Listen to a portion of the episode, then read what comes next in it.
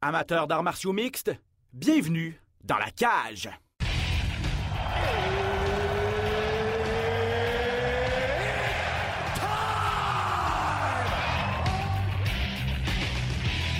Introducing first.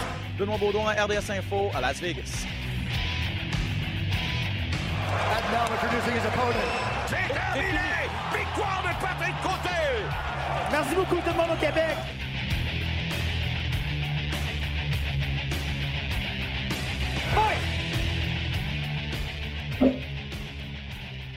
Salut tout le monde!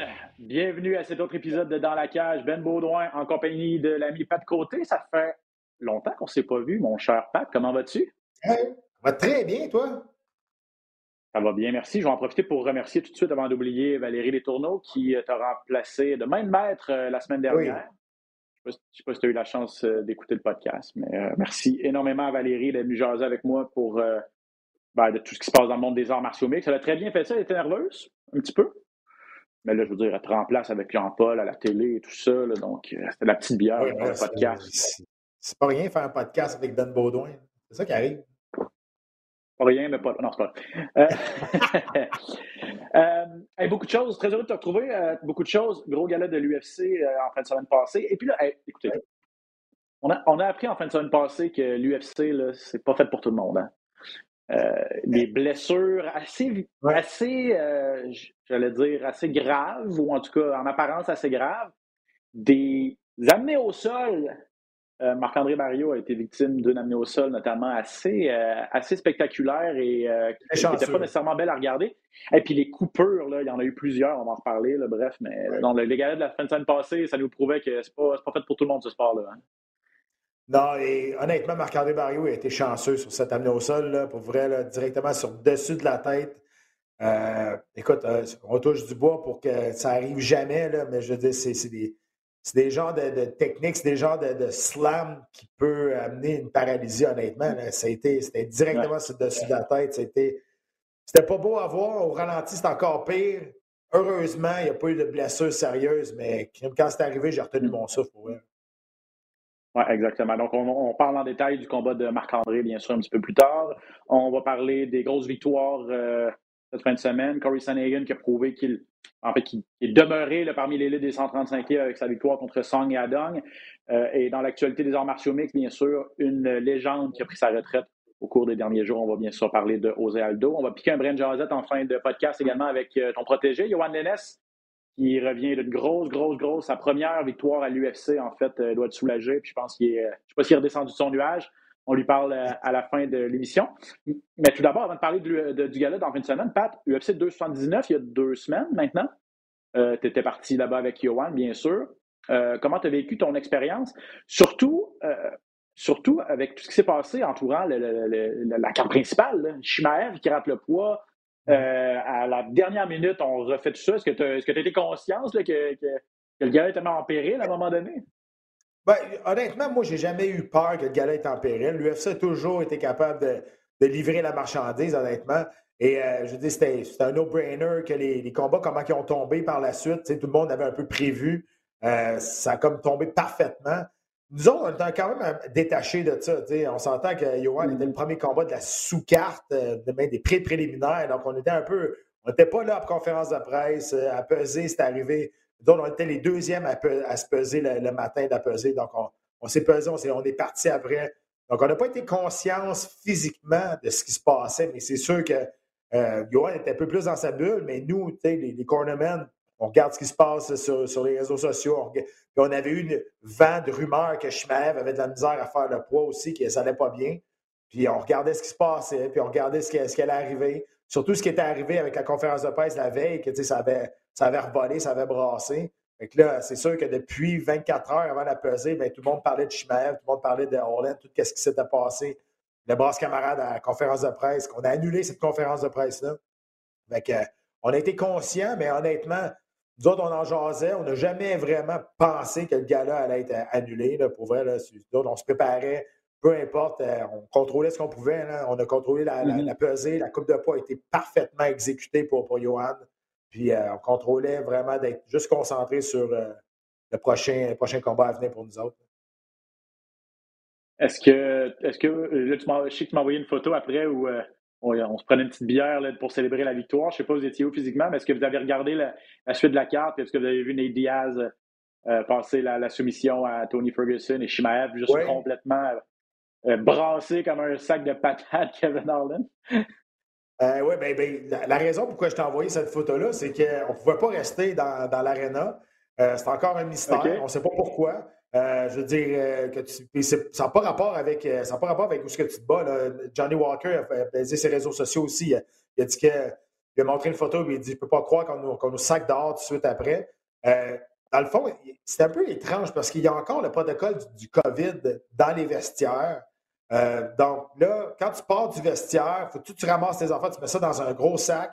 Quand tu finis de te battre, il t'amène voir le docteur. Après ça, tu vas à une entrevue, tu fais des photos, tu vas en conférence de presse. Après ça, donne ton sac, il sac ton camp. c'est exactement ça. Il faut qu'il te ramène à l'hôtel, puis après ça, ben, arrange-toi si tu veux voir le combat de quoi de Ça, c'est tout, tous les combattants de la carte. Tu n'as pas, le droit de rester euh, sur place c'est un peu bizarre. Tu sais, moi, j'étais là, pourquoi vous ne faites pas juste une salle ou juste un vestiaire qui n'est pas utilisé? Tous les combattants peuvent aller là, puis on peut regarder. Ceux qui veulent rester, ils regardent le gala. Puis c'était nébuleux la raison. Là, c'est encore une espèce de protocole du COVID, mais là, vous savez qu'il y a à peu près 20 000 personnes dans les estrades. Ça n'a aucun rapport. Là, votre, votre, votre, système de, de, protection de COVID, entre guillemets. Puis à Vegas, COVID n'existe plus. On s'entend, là. Fait que on ne sait pas, on ne comprend pas pourquoi que pourquoi qu'on nous sac dehors tout de suite après. Honnêtement, on était même, OK, whatever. On s'en foutait un peu parce qu'on a gagné, puis on est allé dans un, petit pub à côté pour écouter, euh, le reste du, gala, mais euh, ça a été. Euh, tous les combattants ont comme écrit sur les réseaux sociaux aussi qui a été comme OK, c'est quoi là? On gagne ou perd, tu te fais sacrer dehors tout de suite après, puis comme si, OK, on, on a. On, t'a utilisé, puis après ça, sac ton camp. Oui, c'est spécial quand même, effectivement. Surtout, c'est ça, comme tu dis, 20 000 personnes dans l'aréna. Euh, vous, vous avez passé, j'imagine, les combattants et les, les coins euh, par. Euh, je veux dire, il y, a des tests qui se font, j'imagine, pour être sûr que les combattants n'ont pas la COVID, parce que sinon, on ne pourrait pas, pourrait pas se battre. Donc, vous êtes un peu dans une bulle aussi, entre guillemets. Bah, peut-être pas nécessairement. Ah, une bulle moins intense qu'elle l'a déjà été, mais bon. Non, mais on n'est même pas d'une bulle, zéro. Il n'y a, a, plus de tests de COVID, il n'y a, plus rien. C'est pour ça que tu sais, je dis, tu n'as plus à fournir de tests COVID euh, quand, tu te bats, tu n'as plus à fournir de tests COVID à l'UFC quand, quand tu arrives là-bas. Il n'y a plus de tests non plus comme avant. Tu sais, là, on est directement sur la strip, on est à l'hôtel New York, New York. Tu sors, tu peux faire ce que tu veux, là, comme, comme avant, comme, comme il y a trois ans quand la vie était normale. Mais là, après que tu as eu le combat, tu ne peux pas rester à cause de ça. c'est un peu incompréhensible, mais peu importe. Je dis, c'était pas. C'est mm. arrivé à tout le monde. Oui, je comprends. En tout cas, c'est dommage. Vous avez quand même regardé le, combat. Puis je vois que tu as encore des restants de moustache aussi. C'était l'idée à qui, là, la, petite moustache euh, team, euh, team Stash? Non, ben, la raison, c'est que deux jours avant que je parte pour Las Vegas, j'étais en tournage sur une série qui se passe en 1940. puis il fallait que je me rase puis je garde la moustache. Et là, pour me soutenir, les boys, j'étais arrivé là-bas, puis on a dit OK, nous autres, on va se faire toute la moustache, on trouve ça nice. Là, le problème, c'est que là, on a gagné. Fait que ça vient comme une espèce de tradition. on, va voir ce qui... on va voir ce qui va arriver, mais écoute, ça a fait, euh, ça a fait beaucoup jaser, les photos qu'on a prises, puis honnêtement, sur la planète des arts martiaux mix, quand les photos ont sorti, tout le monde a trouvé ça vraiment cool. C'est comme l'équipe Stitch, tout, tout, le monde dans le coin avait la moustache. Mais euh, ça a été un voyage parfait pour vrai. L'équipe était mm-hmm. super unie, on était là pour Yohan aussi, puis tout a super bien été du début à la fin. Fait que euh, ça, va être dur d'enlever cette euh, tradition-là de la moustache, je pense. Ouais. Écoute, on va en parler tantôt avec quand Johan va joindre à nous. il donnait des entraînements aujourd'hui. Il avait une grosse journée, mais on voulait prendre quand même un petit, un petit 10 minutes pour nous jaser ça. Euh, d'ici la fin de l'émission, on devrait être en mesure de se joindre à nous. Bon. samedi passé, Song Yadong contre Corey Sanagan, c'était le combat final du gala qui était présenté sur nos ondes. On était de retour à l'Apex. Yadong était dixième à 135 livres. Sanegan était encore troisième ou quatrième. Là. Je ne l'ai pas, euh, euh pas frais en mémoire, mais bref, il était quatrième. Bref, euh, euh, et, ça arrive relativement souvent. En tout cas, ça arrive parfois, mais la coupure de Song Yadong, le, coup de coude au deuxième round de Corey Sanagan qui a vraiment ouvert l'arcade sourcilière de Song Yadong était tout simplement parfait. Et cette coupure-là, Pat, je ne sais pas si tu es d'accord avec moi, m'a vraiment euh, changer l'allure du combat. D'ailleurs, c'est en raison de la coupure qu'on a été obligé d'arrêter, ben, que le médecin a arrêté le combat après le quatrième round, mais euh, Yadong, Sang Yadong n'était plus le même après cette, cette coupure-là. Hein? Euh, je vais dire oui et non. Tu as raison à 50% euh, L'autre 50% Yadong est dixième justement à cause du l'autre 50% Il est très bon dans ce qu'il fait, mais on voit la différence d'outils dans les coffres à les coffres de qualité athlétique des deux combattants complètement différents parce que Sanagan, c'est un bon kickboxer. Quand ça ne marchait pas au niveau de son kickboxing, il était capable de changer l'allure du combat avec un amené au sol. Il était capable de faire des feintes, de faire mordre Yadong à l'hameçon, faire des feintes. Et tu voyais des fois, il partait à faire un sprawl, mais c'était juste une feinte. Il était capable de le faire réagir. Song Yadong, c'est la même chose du début à la fin. Ce qu'il fait, il le fait super bien. C'est un vraiment un très, très bon striker, mais il n'est pas capable d'avoir d'autres options dans son jeu. Si tu, veux être, capable de battre les top 5 mondiales, il faut que tu aies plus d'outils dans ton, dans ton jeu. Sinon, tu vas rester entre la sixième et la dixième position. Il y a une coche qu'il faut que tu ailles chercher, puis tu es capable de changer le rythme du combat ou de changer l'allure du combat en, en surprenant ton adversaire. Je comprends que la coupure l'a changé, mais a changé un peu peut-être son, son, approche. Mais dans les, dans, les combats d'avant, tu vois que Song Yadong fait toujours la même chose. il fait bien, là. Je ne le critique pas.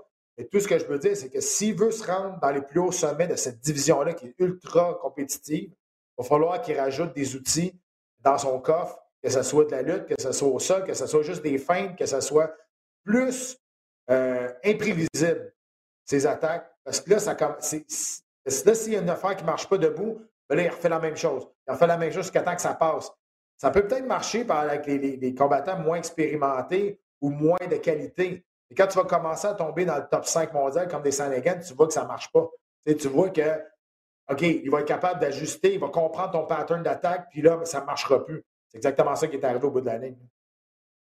Oui, je comprends, effectivement. Il a seulement 24 ans. Euh, euh, oui. Et peut-être aussi, il y a, comme tu as dit, ajouter des, ajouter euh, des, cordes à son arc un petit peu, des outils dans son coffre pendant que Pat est gelé. Je ne sais pas s'il va être en mesure de revenir euh, nous retrouver, mais il y a peut-être aussi le, le, fait qu'il n'avait jamais fait de cinq rounds, sauf erreur, alors que Sanagan est un gars qui, euh, en a fait souvent. Donc, on a senti qu'à partir du troisième et quatrième round, surtout, ça a commencé à être, être difficile pour, pour Song Yadong.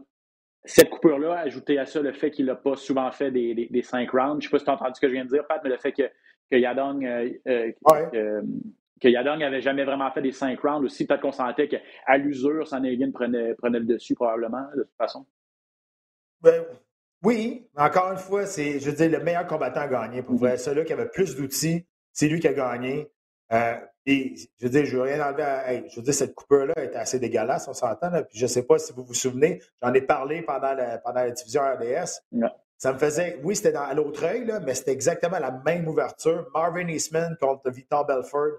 Si vous avez jamais vu cette coupure-là, c'était sur un coup de genou à la volée de Vitor Belford. Marvin Eastman s'est fait ouvrir d'un bout à l'autre dans le front de main, puis c'était large comme ça, honnêtement. C'était.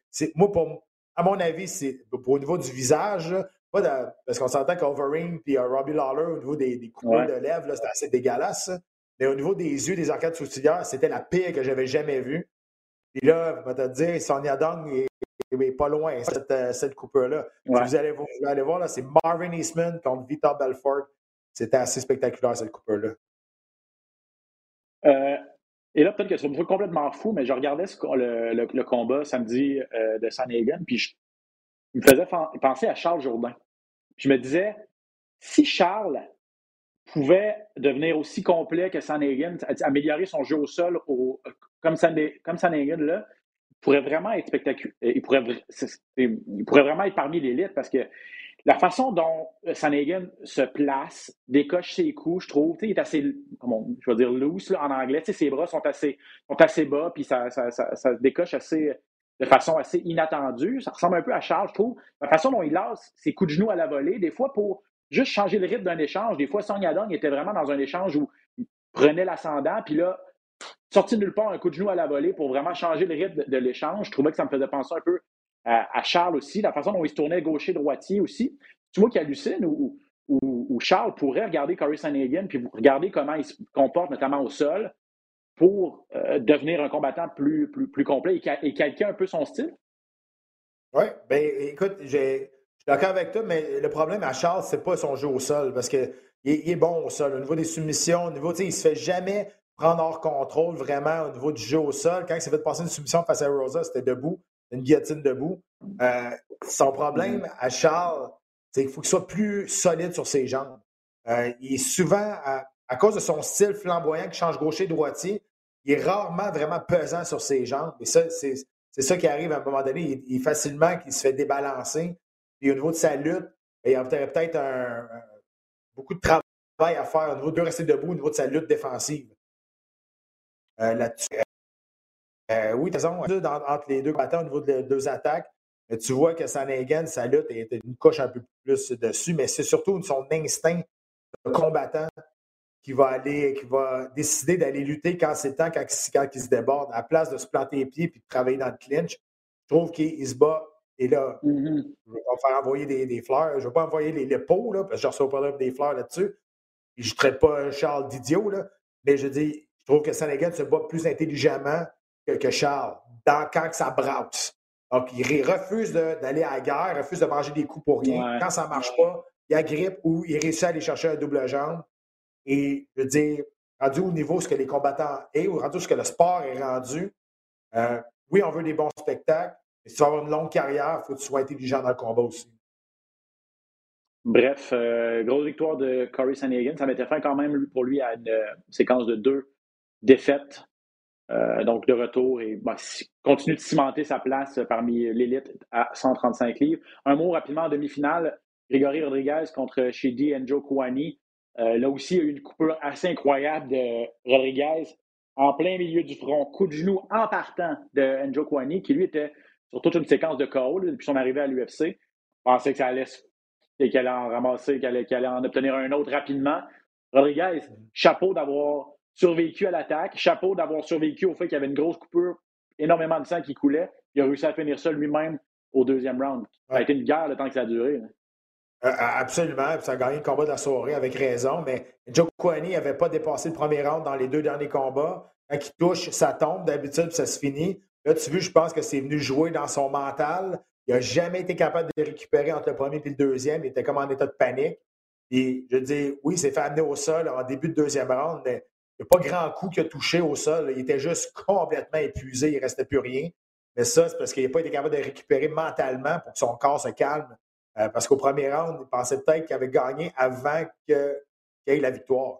Ça, c'est un grand danger aussi. Tu, penses que le combat est fini, mais tu te bats contre un gars qui, je veux dire, qui, est en avant de toi, puis aussi, là, rien en avant. Là. Fait que ça que tu te cognes et tu décides d'avancer encore. C'est ça qui est arrivé. Fait que des fois, le mental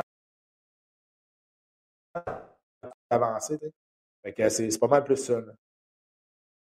Oui, exactement. Donc, euh, grosse victoire pour euh, Grégory Rodriguez. Il y a Damon Jackson également qui est allé chercher une victoire. Je pense que c'est sa première par KO contre Pat Sabatini.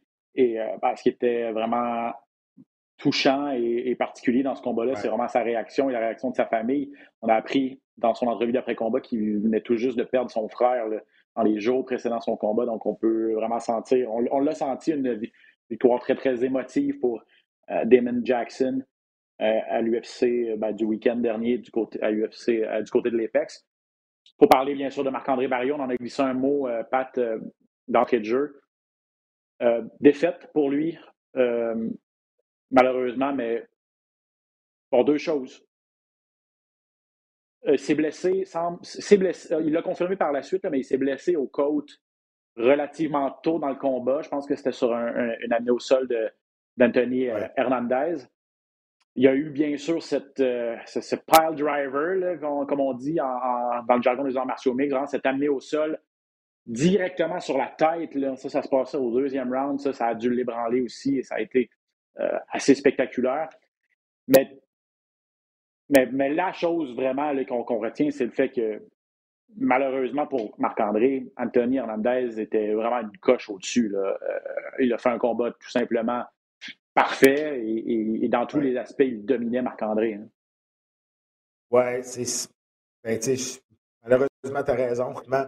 Euh, je ne sais pas si. Je pense pas que même s'il n'y avait pas eu la blessure aux côtes, ce soir-là, Hernandez était, était vraiment solide, honnêtement. On sait qu'il est bon, là, mais il était, était partout. Même les échanges debout, il gagnait. Euh, même dans le clinch, Marc-André est très fort dans le clinch. Il, a réussi à frapper euh, à quelques reprises avec des uppercuts. Ça n'a pas dérangé pas tout Hernandez. En début de combat aussi, Hernandez a placé une droite. Ça n'a peut-être pas paru, mais ça a mis un peu, euh, ça a mis un peu Barrios sur les, sur les, talons. et après ça, il y a eu la blessure, c'est sûr. On l'a vu à la fin du premier round, il s'est touché les côtes. Ça semblait déranger, mais on ne on pourra jamais enlever le courage puis mm. la résilience de, Marc-André. Il a essayé de se rendre jusqu'au bout. Et la raison, puis il y en a qui ne comprenaient pas pourquoi que le takedown sur la tête était légal. Parce qu'évidemment, tu n'as pas le droit de faire un takedown, de slammer ton adversaire 10 sur la tête. Et ça, il faut que ça soit fait comme un peu comme dans deux takers. Tu, le prends, tu le prends, tu le lèves en, chandelle, puis là, tu, fais vraiment un marteau pilon classique, on s'entend. Euh, s'il y a une rotation dans le slam, ce qui est arrivé, et tu tombes sur la tête, c'est à toi de te protéger. Donc, c'est ça, c'est ça le règlement.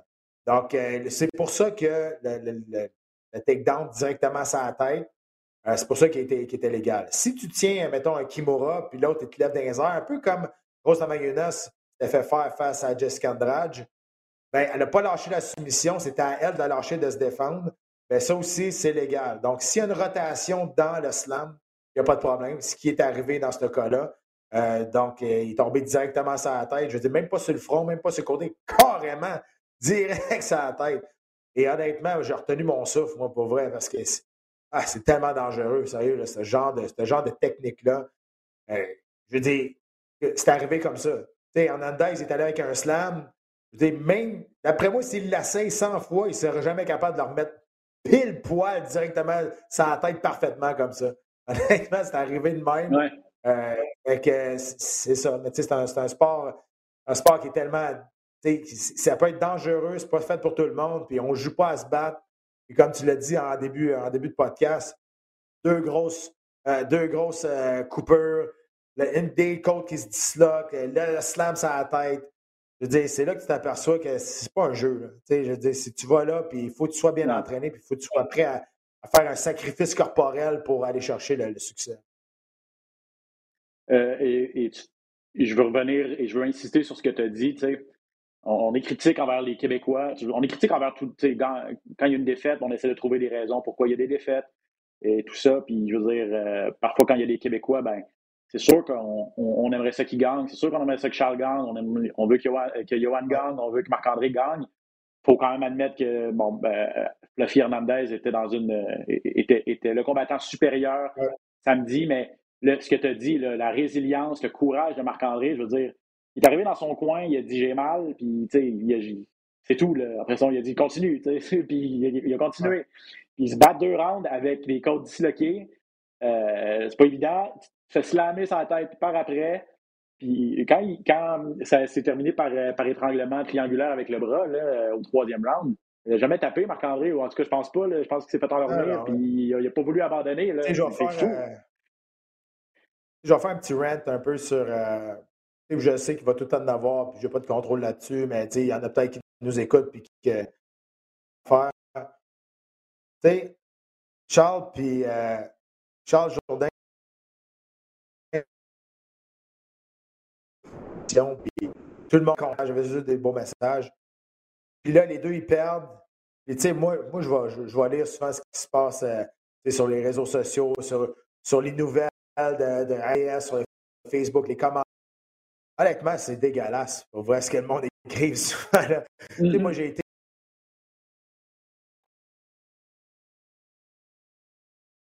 Pat, on a de la misère avec la connexion. Euh, je ne sais pas si tu m'entends, tu es là? Je vais te, Pat, euh, je vais te demander, de, dans le fond, de euh, te déconnecter puis te reconnecter. Peut-être que ça va être plus facile euh, avec la connexion. Puis ça tombe bien parce que dans le fond, on a Johan qu'on va prendre. OK. Je, je, veux juste... Ouais, ouais, je suis là. Je veux juste finir ce que je disais. Vas-y, vas-y, vas-y. Il y a des commentaires qui, qui, sont, qui sont dégueulasses par du même monde qui est. Le dernier combat, ils ont gagné. Puis, ah, c'est, il est prêt pour le top 15 ans face à Burgos. Puis là, après ça, ben, je parle de Charles. Puis c'est la même chose sais, je comprends là, qu'on a le droit de chialer parce que tu payes pour regarder les, athlètes. Mais dites-vous bien qu'on a quatre Québécois à l'UFC. sur 750 combattants.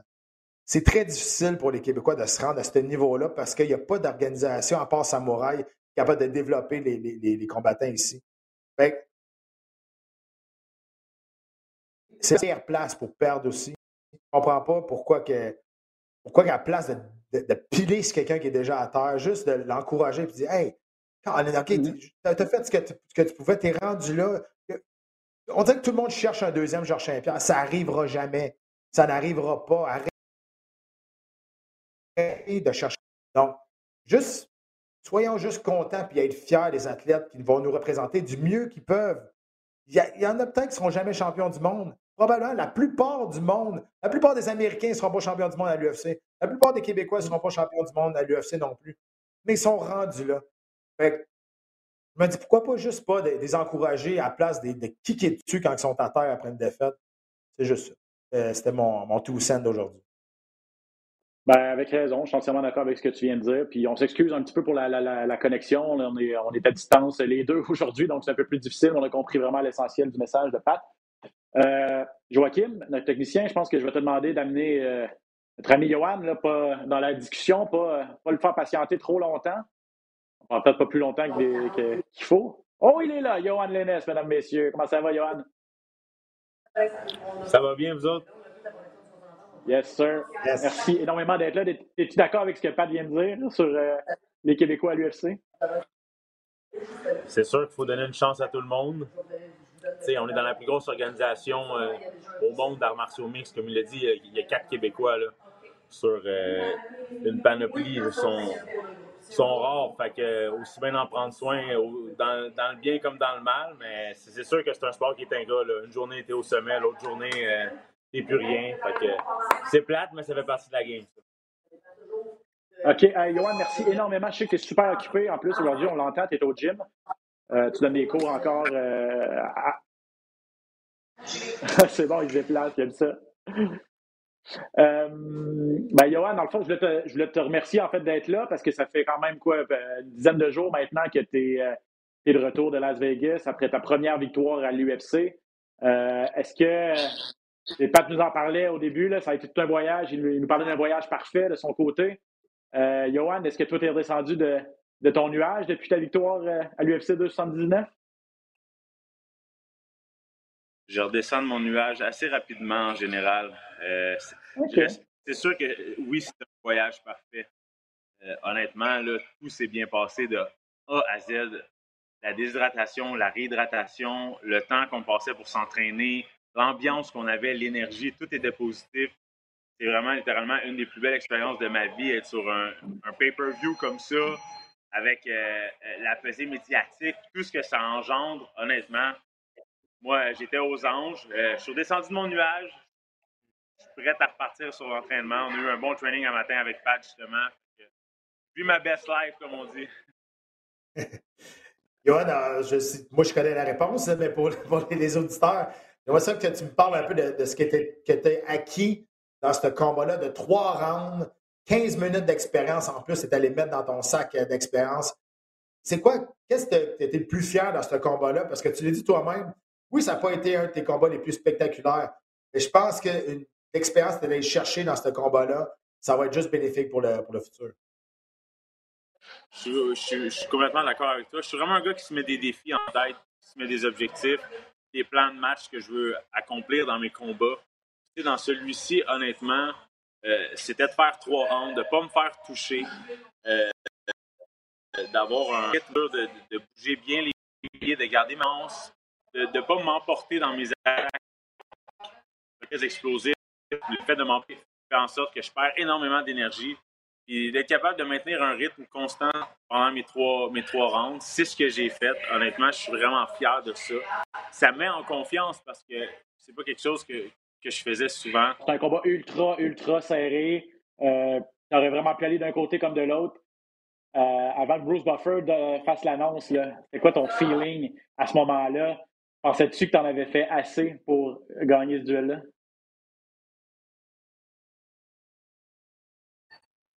Honnêtement, je n'étais pas certain.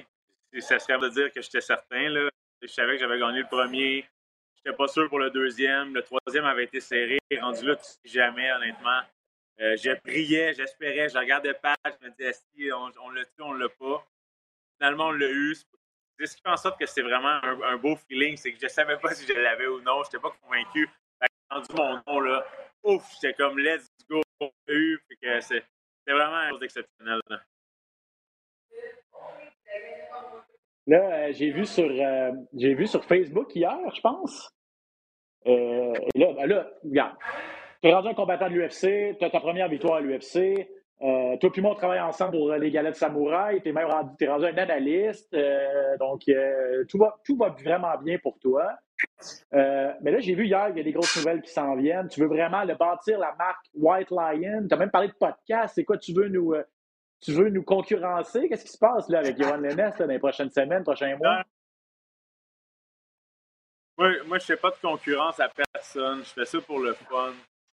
Euh, j'ai envie de. Tu sais, White Lion, ça, ça, roule depuis un bout de temps. Les cours de kickboxing roulent énormément. Le brand White Lion va super bien. Ça se vend bien. À mon dernier combat, euh, j'ai fait des chandails. Ça allait super bien. Ça s'est vendu. Je me promène beaucoup dans les écoles aussi, des cours de, boxe, kickboxing. J'ai une belle clientèle. J'ai recommencé mes cours privés ici. Kickboxing, Team Whiteland, ça fait longtemps que ça roule. Je veux prendre le temps d'essayer de, de, donner le plus possible euh, aux jeunes, puis prendre le temps que j'ai pour vraiment m'investir. Ça va bien ici. Euh, mon gym à l'Académie Connexion, il y a beaucoup de monde. Euh, on, écrit, on écrit quelque chose vraiment d'harmonieux, de compétitif, d'agréable. Fait que si, je peux profiter de tout ça pour euh, euh, investir Kickboxing Team with Lion là-dedans, je, je, je, serais, gagnant. c'est ça l'objectif. les podcasts, c'est vraiment essayer de bâtir ça au niveau de, du MMA, de la motivation, le mindset, tout ce que ça amène. Le cas du Bushido, les sept vertus, la discipline. Moi, c'est vraiment ce qui m'a amené à être la personne que je suis, qui m'a amené à réussir à atteindre tous les objectifs que je me suis fixés dans les cinq dernières années. Fait que j'ai envie de le partager. Là. avec raison. Puis en tout cas, cette première victoire-là, j'imagine, à l'UFC te donne vraiment un, bel élan. Euh, tu as, parlé de tout ce que tu as appris, de, de rester en contrôle, en contrôle de tes attaques, de ne pas t'emporter. Là, on sait que tu as le cardio pour faire trois rounds. Euh, sur quoi, Pat, et, Pat, peut-être je t'invite aussi à, embarquer après la réponse de Johan, mais c'est quoi les, les prochains, les, prochains travaux de Johan Lennes, sur quoi, qu'est-ce qu'on veut vraiment améliorer là, pour, euh, pour Johan? Ah, il, y a, plein, de choses euh, pour vrai, mais c'est surtout sur des détails souvent. C'est des détails de, position, des détails de déplacement, juste comment travailler avec le corps. Je pense que c'est le plus, le plus gros démon que Johan avait, c'était peut-être d'avoir peur de gazer, encore une fois, de manquer d'énergie. Et là, il a prouvé qu'il est capable de le faire trois ans. Fait que ce petit démon-là qui était sur son épaule, il disait hey, tu vas manquer, d'énergie. Ben là, il est parti, ça. Là. Fait que ça, là, ça Et surtout la première victoire de l'UFC, ça enlève tellement de pression. Puis là, ben là, tu sais que tu fais partie de cette famille-là officiellement.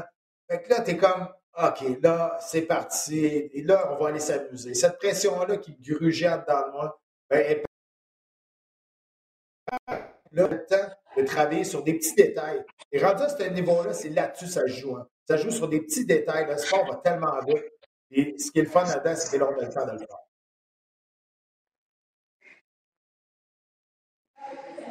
Je suis complètement d'accord avec ce que Pat dit. Il n'y a pas le choix. de toute façon, il n'y a pas le choix.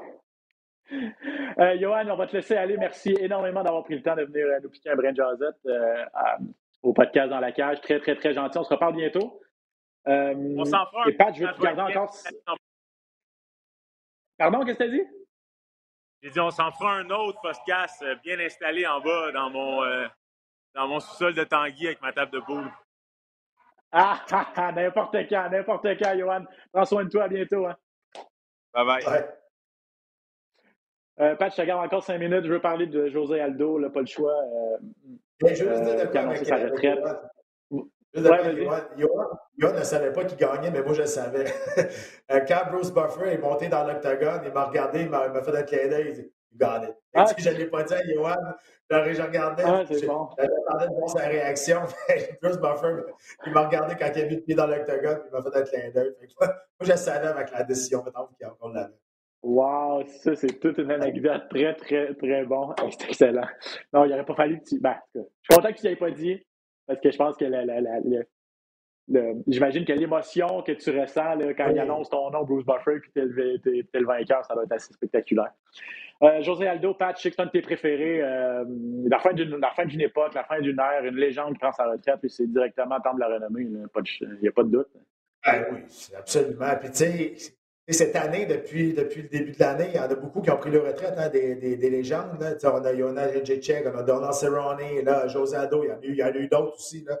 Euh, il y a eu des, des, très importants qui ont pris leur retraite. Ils ne viennent pas dans l'esprit, mais c'est l'année des retraites quasiment de, de légende cette, cette année. Pour moi, je veux dire, ça, me fait mal au cœur c'est mon époque. C'est du monde qui était là quand, quand j'étais là. José Aldo qui pensait qu'il allait terminer sa carrière chez lui, à l'UFC 282. Je pense qu'on va aller au Brésil. Euh, mais en même temps, je veux dire, il faut que tu sois plus intelligent que le sport aussi. Son dernier combat face à Valish Billy, il, s'est fait, il s'est fait battre. Il s'est fait, fait dominer. Puis tu veux pas. Tu veux que le monde se rappelle de toi pour, tes, pour ce que tu as fait. Je pense pas que même s'il passe sur trois défaites de suite ou quatre défaites de suite, José on va oublier ce qu'il a fait dans sa carrière. Pour moi, il reste encore le plus grand featherweight de toute l'histoire de, de, l'UFC. Euh, il y en a des très bons. Il y en a eu des très bons. Et lui, Volkanovski pourrait peut-être un jour là, de, mm. sortir de là, mais sentimentalement, pour moi, il va toujours rester le plus grand ce point. écoute, 31 victoires, 8 défaites, 21 victoires, 7 défaites avec WEC et l'UFC.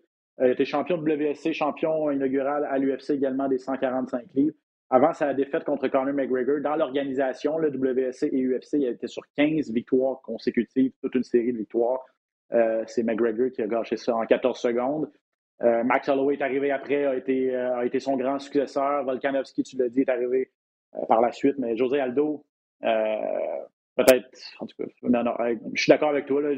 à ce jour, le plus grand poids, poids plume, en fait, de, l'histoire de, l'organisation.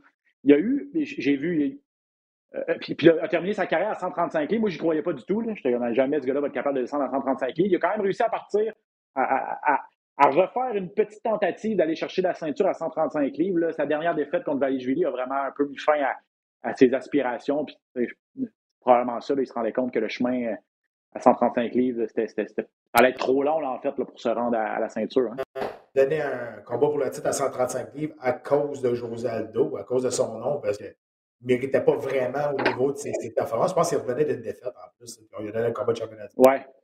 Mais, Puis, après ça, puis, après ça, il est reparti. Ah, puis après ça, il est reparti. Puis à un moment donné, il y a eu trois victoires de suite. On se disait s'il gagne contre Valishvili, oui, potentiellement, mais cette défaite-là, c'est ça. Faire mal. il n'y a personne qui a chialé quand il a donné un combat de championnat du monde. Parce que c'est José Aldo, c'est une légende, c'est le King de Rio. C'est. Écoute, pas grand. ça, a été, euh, ça a été un des plus grands un des plus grands combattants.